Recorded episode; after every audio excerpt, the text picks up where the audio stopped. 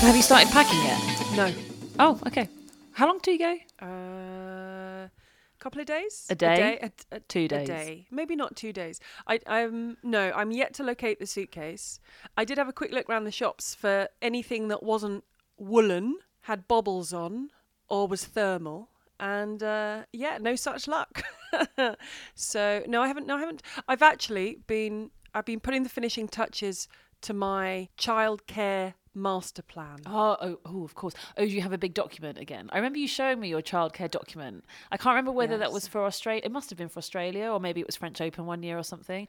It was so impressive. I've never been so organised in my life. And I tell you what, if anyone did anything wrong, down to the tiniest detail, you would have every right to go nuts at them because it is all explained and planned. It was amazing.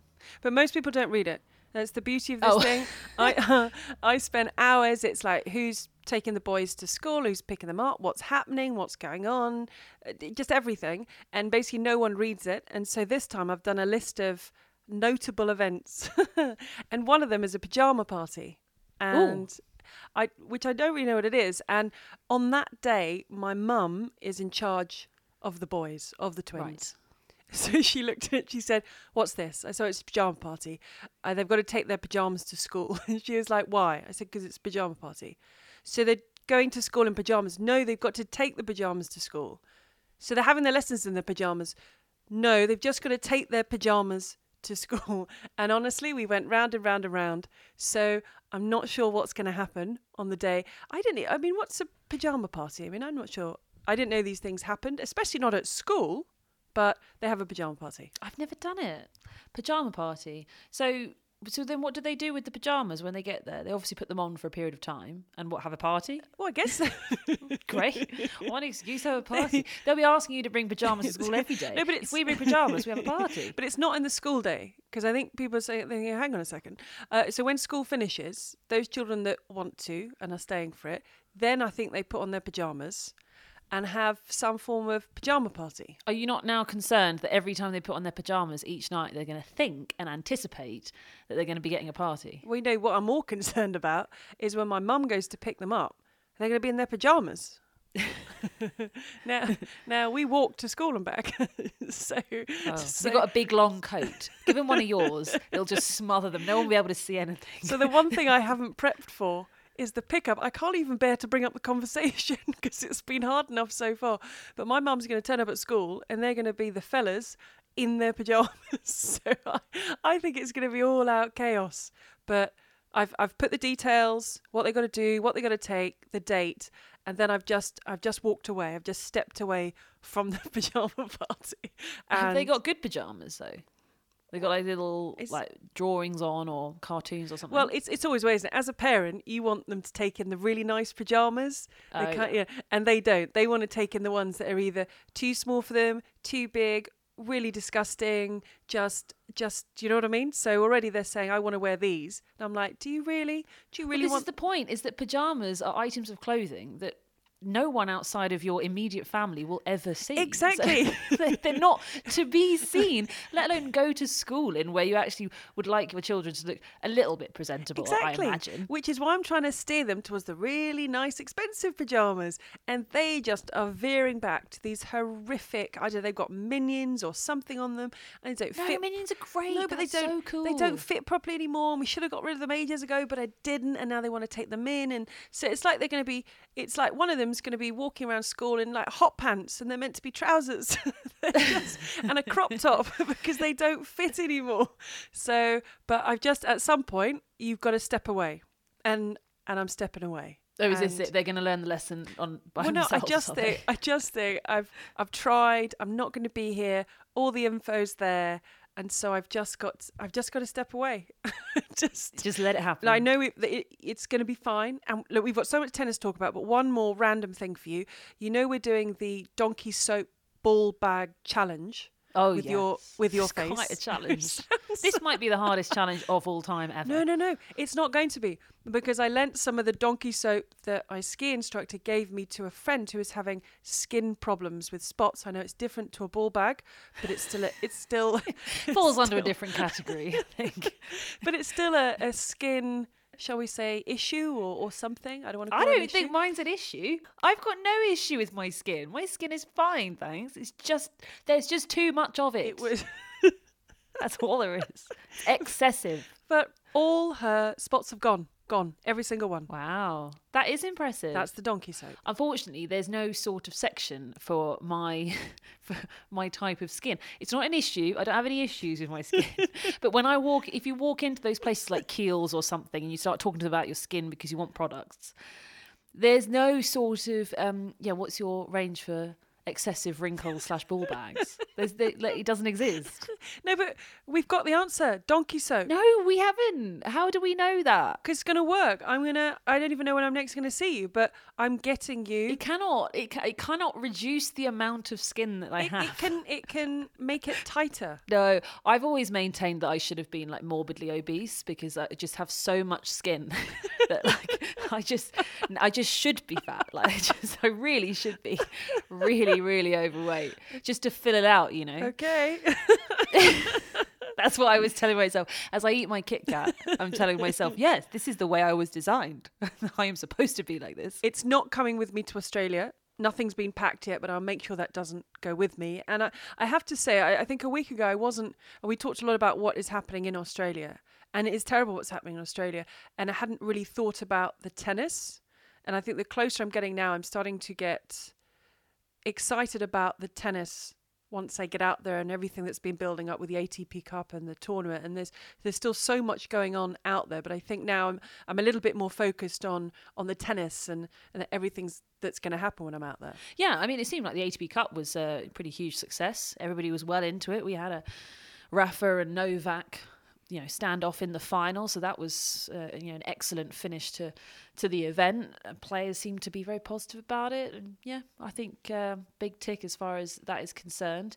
Um, yeah, just oh, you know, just the conditions, isn't it? The Australian Open qualifying has started and they had a really rough day. They had a few players and ball kids and spectators struggling uh, with the conditions, and a lot of questions flying around as to why they played. Um, when I think the advice given out by Melbourne City was just for the general public to limit time outside. I mean, let alone exerting yourself to being desperately out of breath, high heart rate, that sort of thing. I know the um, the horse racing was cancelled, of course. Don't want to damage the horses; they're worth an awful lot of money. uh, but also, you know, the people playing at, at the, the Australian Open qualifying, they are people, so definitely have some value.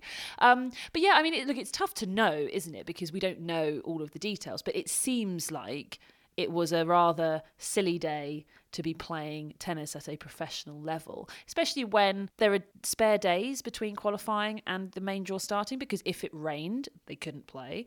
If it was too hot, they can't play. So they have those days built in because they absolutely categorically need the tournament to start on time. That's just it. And it's the same at all the slams. So they just have extra days built it built in it. Always rains in New York. Oh, or it's too hot. I mean, often rains for Wimbledon with the grass. That can be very difficult. But and Wimbledon actually starts a day earlier the qualifying. So they have another day to to make sure they get all of their matches done because the grass can be difficult and a bit more temperamental. So yeah, just a little bizarre that they didn't necessarily use that time. I, do you know what? I wouldn't want to go as far as to kind of criticize the decision. Um, because as I say, I don't really know, but what it seems like is that with that level of advice, you know, coming from uh, people who are supposed to know what's going on, it just seems a bit bizarre that they would have them playing in it, right? Yeah, it's it's very difficult and a very delicate situation. But you talked about the horse racing um, being cancelled. We're dealing here with with elite athletes, these tennis players, are giving it their all. I mean, look, you know, the exertion you put out, these people in qualifying, some of their dreams could come true if they make it to the first round of a Grand Slam, and then they're finding themselves either unable to continue. I know that uh, Maria Sharapova's exhibition, the, the Kooyong Classic, that was stopped because it just got to the point where both of them were like, I can't do this. I think Eugenie Bouchard in Australian Open qualifying actually took a medical timeout for a sore chest and then came back and, and carried on. You have to think about that. I mean, the, you guys, these guys work so hard to get themselves to a level and these conditions. I mean, some some of the photos, it was it was awful seeing some of the photos. And yes, as you mentioned, actually the city of Melbourne sent out a message saying stay indoors, don't let your pets go outside, stay indoors, don't go outside. So it's I, I, it's a very difficult thing for Tennis Australia. It's an outdoor tournament. They want it to be an outdoor tournament. They can make it an indoor tournament if they really needed to, but I, I guess they thought then, and they're dealing with experts that it could go ahead, but it's a very difficult one to balance this because you've got people's health and safety stake. Yeah, and we also had um, Bernie Tomic uh, was given some sort of inhaler sort of thing because he was struggling with his breathing. Uh, Jakupovic, she had to withdraw. I mean, that was horrible watching that. She just couldn't breathe. She, her chest just totally closed in. I think she was pretty mad about it afterwards. She was winning as well. She was up a set. And as you say, with these qualifiers, I think that the qualifiers in slams get disrespected all the time. I don't think that they are treated by just just in general everybody. I'm not really pointing the finger anywhere as well as as they should be. And when you watch that level of tennis, if you've been lucky enough to watch it, then you should know that it is such a high standard. So, in what sense? In what sense do you think they're not respected enough in the qualifying? Well, so uh, you remember the Maria Sharapova debate when she was uh, coming back and she wanted to play in the French Open, and people were saying, you know, are they going to give her a wild card because she's been done for drugs, and do you give somebody like that a wild card or whatever? And you know what? The, for me, the most common answer was, ah, stick her in qualifying. Just give her a wildcard into qualifying. You just think, well, why? It, it's just such a disrespectful sort of like, yeah, chuck her in qualifying. We also have loads of rules tested now in qualifying. I mean, this is these are grand slams. These are the biggest tournaments. Why not test them at the smaller tour events, for example, or maybe the challenges? I don't, I don't know. That seems really crazy to me, and um, it's constant. I mean, I remember. Um, when I played once at the Australian Open, um, it was the year that uh, Yanina Wickmeyer, who uh, you know I know very well, and Xavier Malisse, they had um, uh, missed some tests in the off season, some doping tests. And anyway, they'd been suspended, and they weren't allowed to enter the Australian Open, so they missed the deadline. Uh, Yanina Wickmeyer was 11 in the world at the time, you know, number 11 in the world, um, and Zav was I don't know 30 or something, and they were so they weren't allowed to enter. Uh, and then what happened with the ban got lifted, so they couldn't put them in the main draw because you can't take somebody out of the main draw. But they could just put them in qualifying. So I mean, of course, I played against her. So for me, my second round Australian Open qualifying, and bear in mind, the year before that, I didn't go to Australian Open qualifying because I couldn't afford it. So this year, you know, I, I, go, and then I'm playing the number 11 in the world. And she ended up actually reaching the quarterfinals um, of of the tournament. So I don't under you know I don't mind the fact that you know you, you got to try and find a way, but sometimes I feel like that group of player gets a bit uh, disrespected. If you had been out there, if you were out there with these conditions, would you have would you have gone ahead and played, would you have felt you had to, or would you have made a stand and say, you know what, this for my health is not something I can do? Well, this is one of the things that for me is a very difficult part of being a tennis player. Now, everything is your responsibility as, as an individual, and that's just it.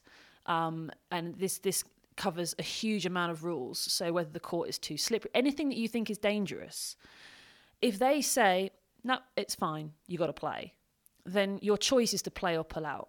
That's that's it. So either you withdraw and you take the penalties and you don't get to play the tournament, or you play, get injured or ill because of the conditions, and then that, again that's still your fault because you chose to play. There is absolutely no responsibility from any tournament or any governing body. So I've had issues when the court was just too slippery. It started raining, the lines are too slippery. Umpire comes down and says it's fine, and it's absolutely not fine. And I actually remember saying one time, no, I'm more concerned about my opponent because I'm just about to serve and I'm just going to be swinging my lefty serve right into the fence. They've got no chance of recovering without falling over right out on the side. And, um, you, you know, and you just get told either play or pull out. And then, you know, and I've had one situation where I did turn around and say, fine, I will pull out then because it was pre US Open. And I was thinking, you know, I'm I'm not going to jeopardize my Grand Slam. I was in qualifying of the US Open, and I just thought this is way too slippery. I, for me, I didn't even think it was borderline. I thought it was way too wet and way too slippery. Uh, and basically, so I said, fine, I'll pull out. So then the supervisor came on. We had a little bit of to and fro. And anyway, long and short of it was, it took about six or seven minutes to resolve. And the resolution was, it really started raining. So play was suspended anyway. um, so I just about kept it going long enough for that. But whether the grass court's too slippery, uh, you know, I remember playing um, a match on grass when I thought it was far too slippery. Um, I think that was at Edgbaston. But, you know, I just carried on playing, but it just meant that I didn't really move. I couldn't really run um, because my end of the court was where the trees were over the top. So you just you have this situation where it's just your responsibility. Ultimately, they say you got to play, and you know all of the players are faced with well, we either play and potentially are in a difficult situation, or we pull out.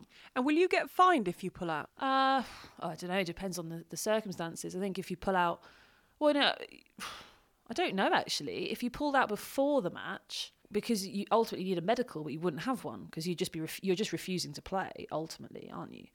I don't, I don't know.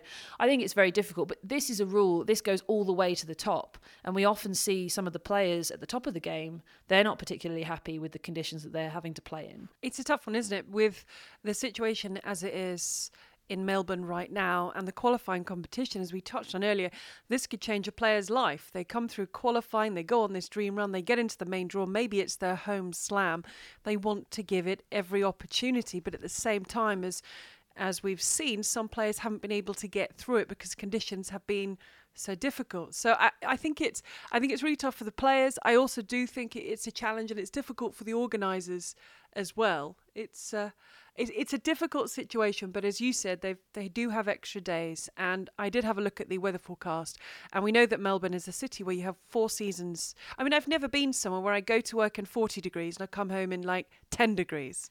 Like it, it, it doesn't make sense you know, that you're that you're going to work and you arrive at work and you're dripping wet and sweat because it's so hot, and then you walk home and you're absolutely freezing cold because of the temperature drop.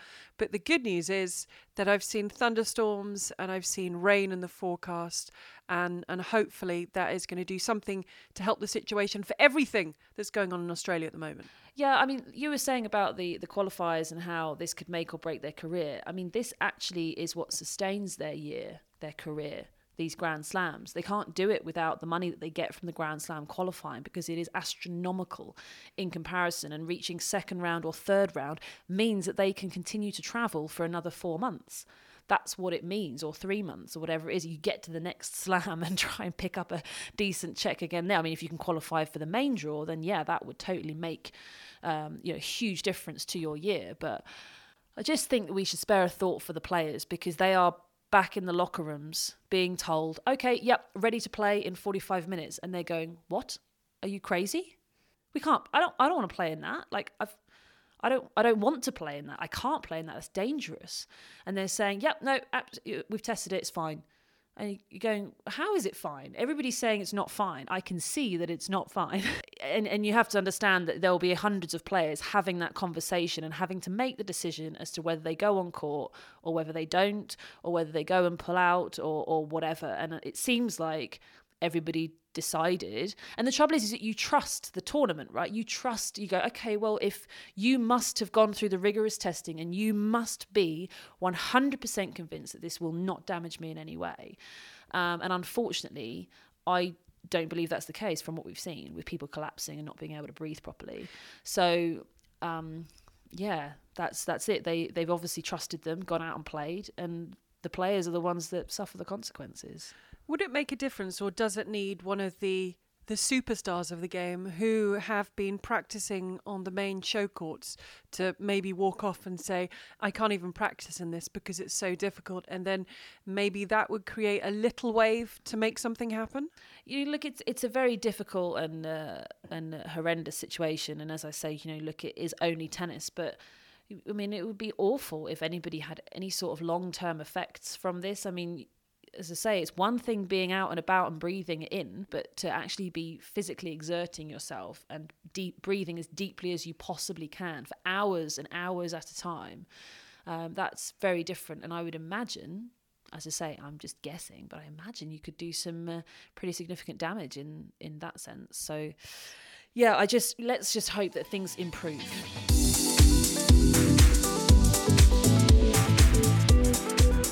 Now, in last week's pod, we were having our Serena Williams discussion in terms of will she equal, will she break Margaret Court's record in 2020?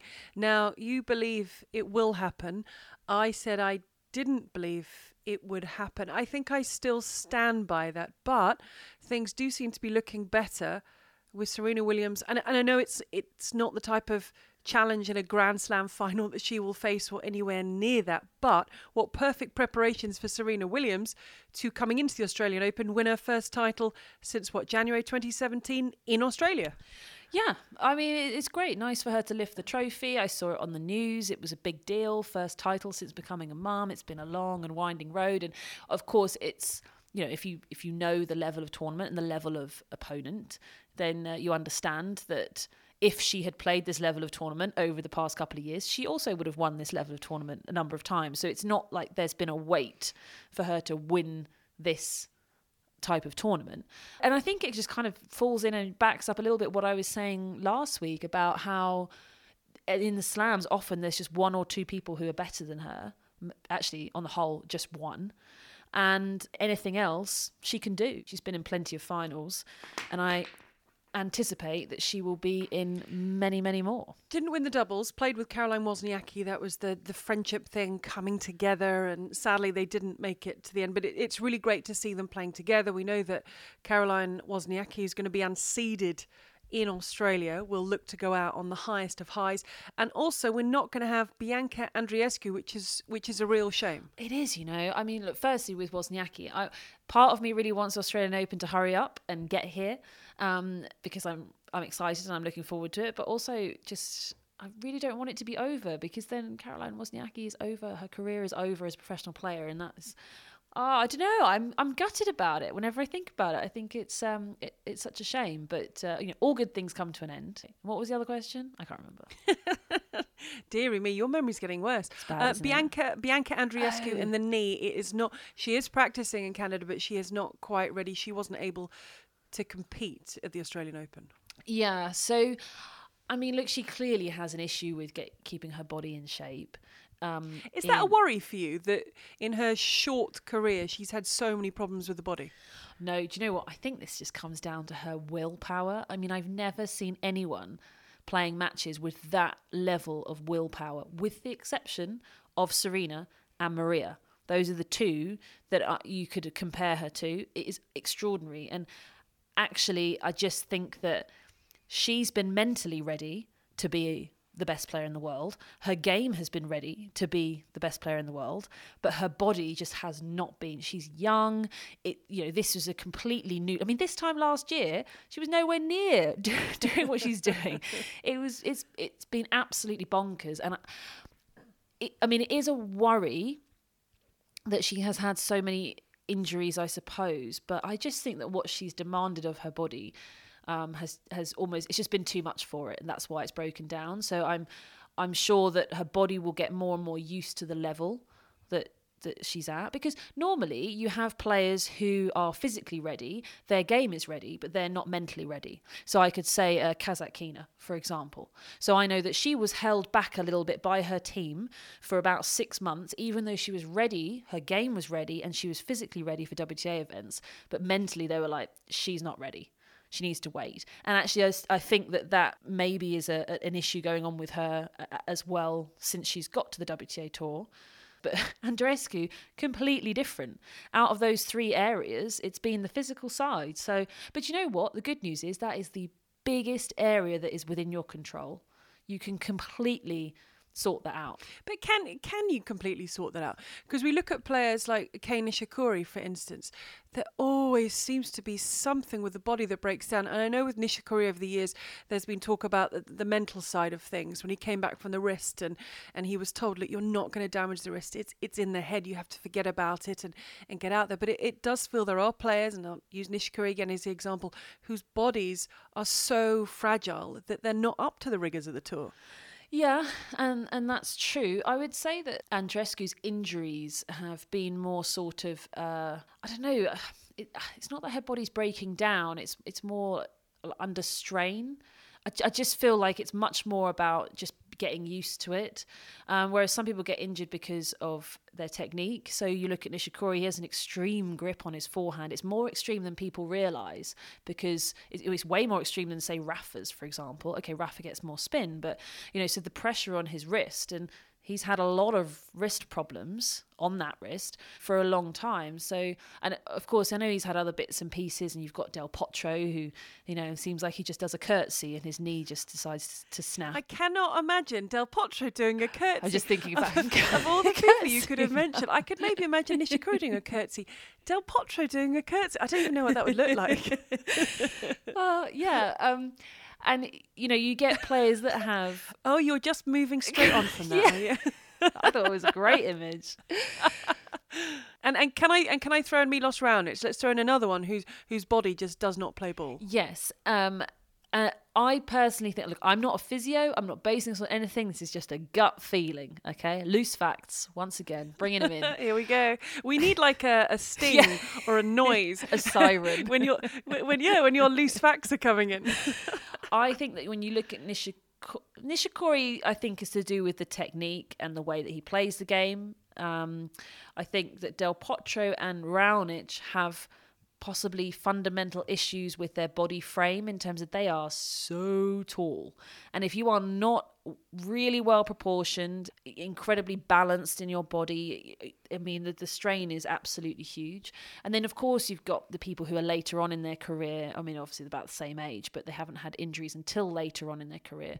Um, you know, somebody like an Andy Murray or whatever. I mean, it's just wear and tear, isn't it? Like, that's all.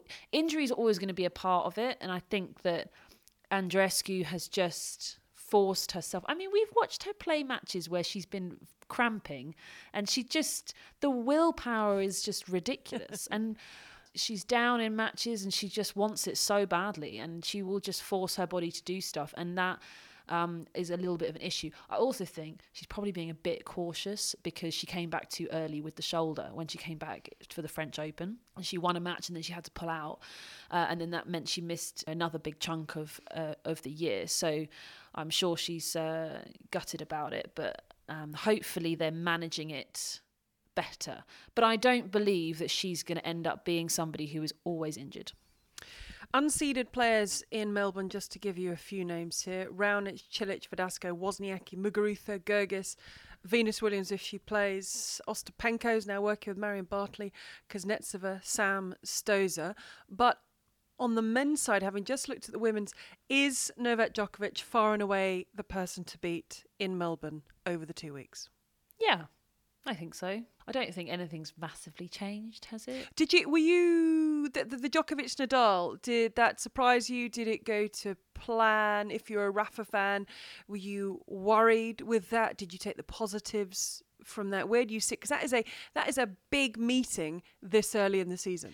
It is, you know, and uh, yeah, boy, they went at it, didn't they? The, the the whole tournament, the whole week, they were trying to summon up as, as much as possible. Um, I, I look. I never think there's an issue. There's any reason to be concerned if you're a Rafa fan or a Novak fan, even if they play poorly for a few weeks or whatever. They are so experienced. There's never any concern of kind of, oh, is this it? Have they forgotten how to play tennis now? No, it, they'll be fine. It's, it's not a big deal. But um, yeah, I, I, think it's it's Djokovic, Nadal, and but I, what I would say for 2020, Federer in number three has been displaced. I know he hasn't actually, but uh, in terms of the top three favourites, got to be putting in Daniil Medvedev there. I think that they are the three to beat. Then you have a little gap and then another chunk, which I would put Federer in, I would put Tsitsipas in, and Thiem and then you got everybody else who doesn't stand a chance. Uh, oh, okay. so there we go then. Um, uh, it, it depends if Tsitsipas is not sort of throwing rackets and, and damaging his father and being told off by his mother. Did you? See? That was amazing. It was like the, it was like a soap opera, all played out in one. I just. Love, Oh, it was God. just. I mean, obviously that you know the red mist came down and he smacks his racket and he clips his dad. His dad gets edges, but when his mum just came down to the front, I loved it. I mean, they're a very close family. They they travel together, but it's when she just came and started telling him off. I just thought. I wish. I wish she'd come all the way down and just like grabbed him by the ear or something, and you were like, "Where are you hit your father? How dare you? I just that sort of stuff. I mean, it was brilliant, wasn't it? it was abso- Uh, it was. I mean, it wasn't brilliant because he, he shouldn't have been that angry, and, and and obviously he didn't mean to injure his father. But the way his mother just came down. I mean, the ATP Cup. Boy, did that stir up emotions. I mean, Medvedev did his I'm the bad guy, no one's going to like me. Oh, look, everyone loves me now because he can just do that on court. We had the, the chair umpires getting involved with situations that were taking place. We had Diego Schwartzman saying to Daniel Medvedev at the net, Look, you're a great player, but you need to work on yourself as a person because you're very disrespectful on court. I mean, it, it all seemed to be happening during the ATP Cup. I tell you what, Medvedev is the character that Djokovic should have taken on 10 years ago. 100%. Because everybody loves a villain. Like everybody loves the that you know. Yes, you're going to have people who have Federer and Nadal, but but Djokovic, look, he's a very nice man. He definitely comes across that way. I don't know him personally, but he definitely comes across that he is nice and he does an awful lot for kids and charities and all this sort of stuff. Of course he does, but he could just not tell anyone that. He could just. I don't know because when he's on court, he does come across a little bit more of the villain. Come on, he ruined the Federer Nadal party. How dare you? Now he's going to win more slams than Federer. How dare you? He also has a bit more attitude about him, a bit more grumbling and complaining and and that sort of stuff. As a in comparison to say Rafa and Roger, who've always just kind of got on with it. And it, I think it would have been brilliant. I think Medvedev is showing how that character it's a great character to play because again yeah he's got a little bit of that in him hasn't he? He's got a bit of spite that is driving him. Um, but also he's probably quite a nice guy to the people that know him and he just thinks well i'm just on the tennis court whatever. Maybe similar to andy murray but i think that's exactly what Djokovic should have done back in the day. I think he would have wrapped that up. I mean, you don't want you don't want people being disrespectful, and it's probably now Medvedev working out where that level is. Because early in his career, he did get into trouble, and you look at him on court and think, "Wow, th- this this fella's dealing with some issues." And then he seemed to go completely the other way to the point where he wouldn't even celebrate, and he was winning massive matches and he was winning titles, and he wasn't celebrating. And You're thinking, "Okay, is everything okay here?" But then you'd see the little glances to his box and the little sort of sarcastic gestures, and then obviously we saw in, in, in New York he can be the bad guy. It, it just feels he's just got to get that balance. I mean, who would have thought a year ago, this time last year, you were not saying, I think Daniel Medvedev's going to be one of the new breed who's going to win a Grand Slam. Now you're putting him third on the list to do it. I guess he's just got to be careful because you don't start. I mean, Diego Schwartzman, nicest man in the world. Nicest man in the world, along with David Goffin. But Diego Schwartzman saying to him, You are very disrespectful on a tennis court. You need to work. I guess, oh, look, maybe he doesn't care. We had that Eugenie Bouchard spent ages, and Maria Sharapova to a degree, saying, "No, I don't care if people don't like me. I don't want to make friends on the tour." How how true that is or not, I don't know. I mean, I don't think I'd like to walk into a locker room thinking that everyone hated me. Uh, so I, you know, I don't know how true that is, but I guess Medvedev has got to be a little bit careful. I, the, the villain is good, and it probably brings out that little bit extra in his game, but he, he doesn't want to take it too far to the point where. So with Nick Kyrgios, it doesn't feel like largely, not everyone, but largely the players are the ones that are annoyed with him. It tends to be the officials and maybe other people, whereas Medvedev, he seems to be getting under the skin of his opponents. Well, see, Kyrgios is a strange one because all the players love him. Like they all think he's like the nicest. Well, you know, there's a couple of exceptions. There's a couple of exceptions.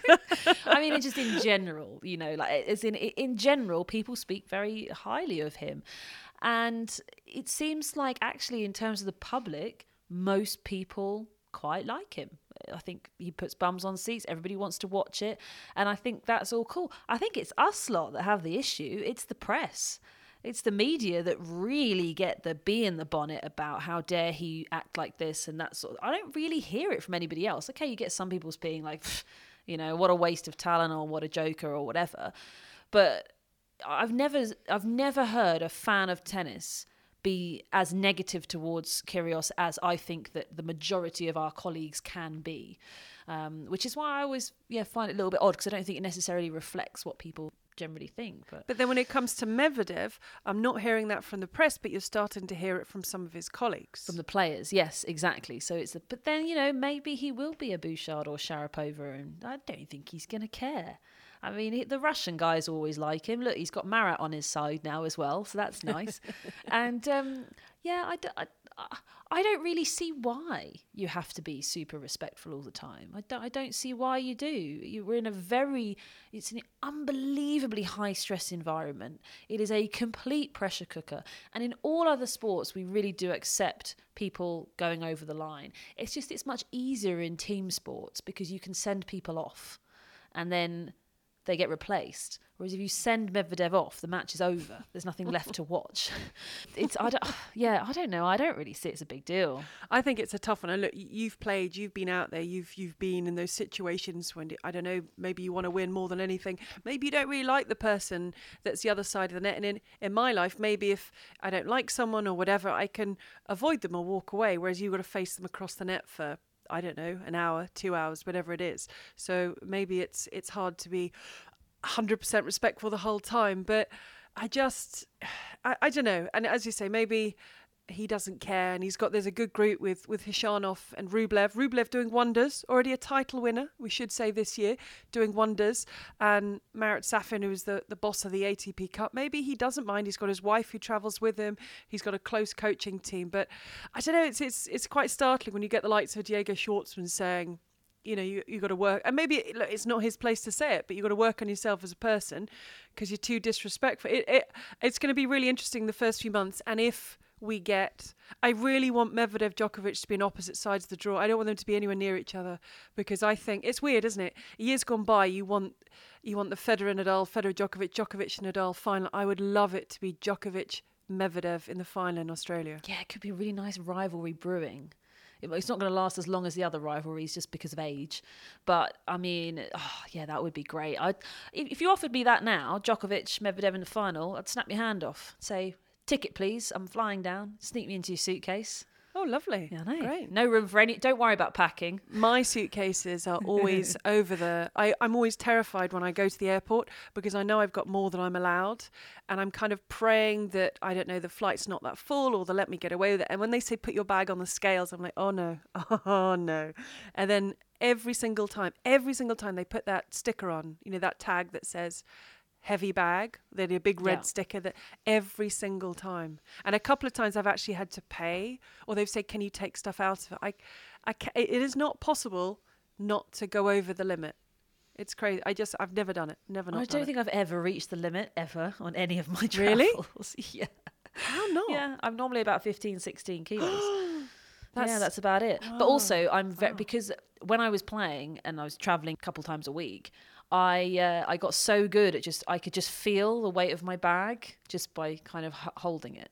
Really? Just picking it up. Well, yeah. Also, we do a lot of weight training as well, so you know kind of what weights are, and I could just pick it up, and I could just go fifteen. It's fine. What are you doing tomorrow night? Could you drive over and just pick up? Could you drive over and pick up my suitcase because it's like it's got rocks in it, and every time I say to myself, "Not this time." It's okay, not this time. And each time it's it's heavy. Like you know, maybe taxi driver or people are like, "What have you got in here?" and I'm like, always. It's always too heavy. Always. Yeah. Um, I don't. I, I, I can't think of a time where I've been too heavy, even on like budget flights. Just So I need to fly with you and put half my stuff in your case. Yeah, that's normally what I do. Everywhere I go, I offer. It's the same now, even when I'm traveling. I Oh. went to Shanghai. On my way back from Shanghai, I was like, guys, I got loads of room. I got about 10 kilos if anybody wants it. So That is amazing. I just Yeah. don't understand. That's absolutely incredible. I think the biggest thing is I don't bring many shoes. They tend to be quite heavy. I don't. No, I don't. know, I have to- a pair of runners, which I'll probably be wearing on the way anyway, and a pair of casual shoes, and that's it. Some people do bring like a good few pairs of shoes. No, I'm not a shoe person. I don't know what it is. I'm definitely not a shoe person. I, I do take Mm. things like shampoo and stuff, and people are like you can buy it in Australia. Oh well, that no, I'm not. That's just stupid. Come on. But I just well then I've got it right. Then it's there. But everyone's like you can buy it in Australia. They do sell it, and I'm like, yeah, they probably do. and I well, you're going to be full of donkey soap this time. I, well, if I've got any left. I mean, the donkey soap is in high. My friend actually said, "What do I what do I have to do to get some more? Like, do I have to go find a donkey?" And I said, "No, they do sell it. I mean, it's a it's a thing. Um, such as she really wants some." Now, predictions, uh, winners for the Australian Open. It's a good time to do that, isn't it? Oh, do you know what? I'm just going to have a little look at my notes because I've, I I worked Ooh, on my. ATP radio predictions. Di- I haven't looked at They're that. not sorted. I haven't looked so at that yet. You know, the one disappointment was the question: the breakthrough player. They have to come from outside hundred in the world. Uh, this is obviously the ATP. I looked at that question briefly. I thought, great, I'll go for Kevin Anderson because he's 125. And then But I don't understand. What are you not understanding about breakthrough? Can I just say to the listeners, right? Breakthrough player of the year last year was somebody coming from outside 100, okay? And you picked Jack Sock. he's now got no ranking. Well. You should have got minus points for that. It's the worst breakthrough player ever. He ended up with no ranking at the end of the year. But um, no, but, but it's obvious. It has to be somebody who's not been in the top It's hundred no, before. uh, Otherwise, you've no. got Andy Murray you could use as well. Del Potro, when he's not curtsying to people, he, he might needs to stop curtsying and fracturing his knee. But then our boss on ATP Tennis Radio sent another email, probably thinking where my mind was headed, and said, by the way, it cannot be someone who's been in the top 100 before. Yeah, I think he was thinking of Chung, wasn't he? So you can't pick Chung. And I was, I was thinking, well, I wasn't going to pick Chung. I was going to pick Grand Slam finalist Kevin Anderson. So, yeah, sorry. Have you found your predictions? Right. Come on then. Well, yeah, and it's you know, unfortunately I did go with Novak Djokovic for the Australian Open. No, no, I, I think that's a safe bet. I, I, I'm the same. This is not confirmed yet. I've not sent them in because we need to send them to you for when you get there, right? Yeah. Is that it? So Yeah. you land on Thursday. you need to Uh, have them on Thursday. uh, I take off on Thursday. Oh, Yeah. Friday. Oh, well, that gives me more time then. So no, but for this podcast, I need your your your winners, please. You can't change them. Oh, well, that's it. Oh, Djokovic. Oh, yeah, and uh, women's. Are you going to do it? Are you going to do it? Wait, what are you doing for the men? Djokovic, uh, hundred percent. I just think the way he's started playing. And are you going to do it for the women's? Are you going to do it? Are you? Hang on, give me a second. Oh, you're thinking about it. I am going to do it. Are you going to do it? Serena Yes. Williams. There we yes. go. Lock it in, ladies and gentlemen. I, you know what? I think I would have gone Andreescu randomly. I'm going to go. How's that random? She doesn't know how to lose. Yeah, I know, but but I think I'm going. Tell you what, I, was- I watching Brisbane last week, and Pliskova played an amazing match against Osaka. It was incredible the standard. I still worry about Pliskova. I think she's edging closer. I would not be surprised. Yeah, I- I, I would be surprised if. Osaka wins because she faded in that final set against Pliskova. Really, she did. Totally went away, which was such a shame. But she's got the Grand Slam steel, whereas whereas different to Pliskova, a she's won Grand Slams, and b there's just something about getting into the Grand Slam, and she just rises to it. Uh, it's just I thought she's Mm. she's edging in the right direction. Uh, She's got Dani Vallverdu on board. I, I'm not saying she's going to win it, but I, I would not be shocked if she did- if she did. so you're going Serena Williams. Yes. Now my heart always wants to go Halep. Just love Halep. Yeah. Um, Well, she started winning them now. You know, she won one and then she added the second. I just don't think it's going to be Halep though. But can I have two? no. Well, Um, what are your two? Okay, I'll have a heart and a head. I my heart will be Halep and my head will be Osaka. Oh, you would pick Osaka, would you? Oh no, Yeah. I, I don't. she think because that's she, she knows what to do, but she can do it. She she knows what she Well, can win seven matches in two weeks. She can do it, but Serena can do it. She's done it more than anybody else. But it's a big part of the battle, uh, and leaving Serena Williams aside because she's done it 23 times, a big part of the battle is knowing how to win it. And Osaka's done that, and she's done that more than once. And Wim Fissette in her corner, so much experience. I just, she, she, it's there. She knows what to do, and she gets into those situations. She's been there before, so I'm going to go with, the, I'm going to go with the muscle memory of that. I think. She is definitely in a much better place than she was, say, US Open time. She's playing far better, looking much more confident. But uh, I feel like we should continue this conversation off air. It's probably going to get a bit dull for our people. But Can uh, I can I tell you? I know you have to go, but can I tell you um, a random but quite funny thing that has nothing to do with tennis before we go? Okay. I mean, I, I've got about thirty seconds. okay, I'll make it quick. My friend at the moment is having some builders in to do some work on her house. She just bought a new house. So I know you're in the, the midst of moving and buying. So she's got the builders in. So the builders came round and there's mess everywhere. Things haven't been unpacked. And she said, Would you like a cup of tea? And the builder said, Yes, please, I'd love a cup of tea. So she, she reaches into the cup. There's only one mug left, and it's mug that's got a horse on the front, like a picture of a horse.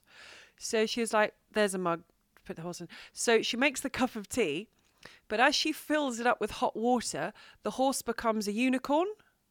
Okay, Oh, so the horse no, the horse turns into a unicorn, and words appear on the mug as she's handing it to the builder that say "You make me horny."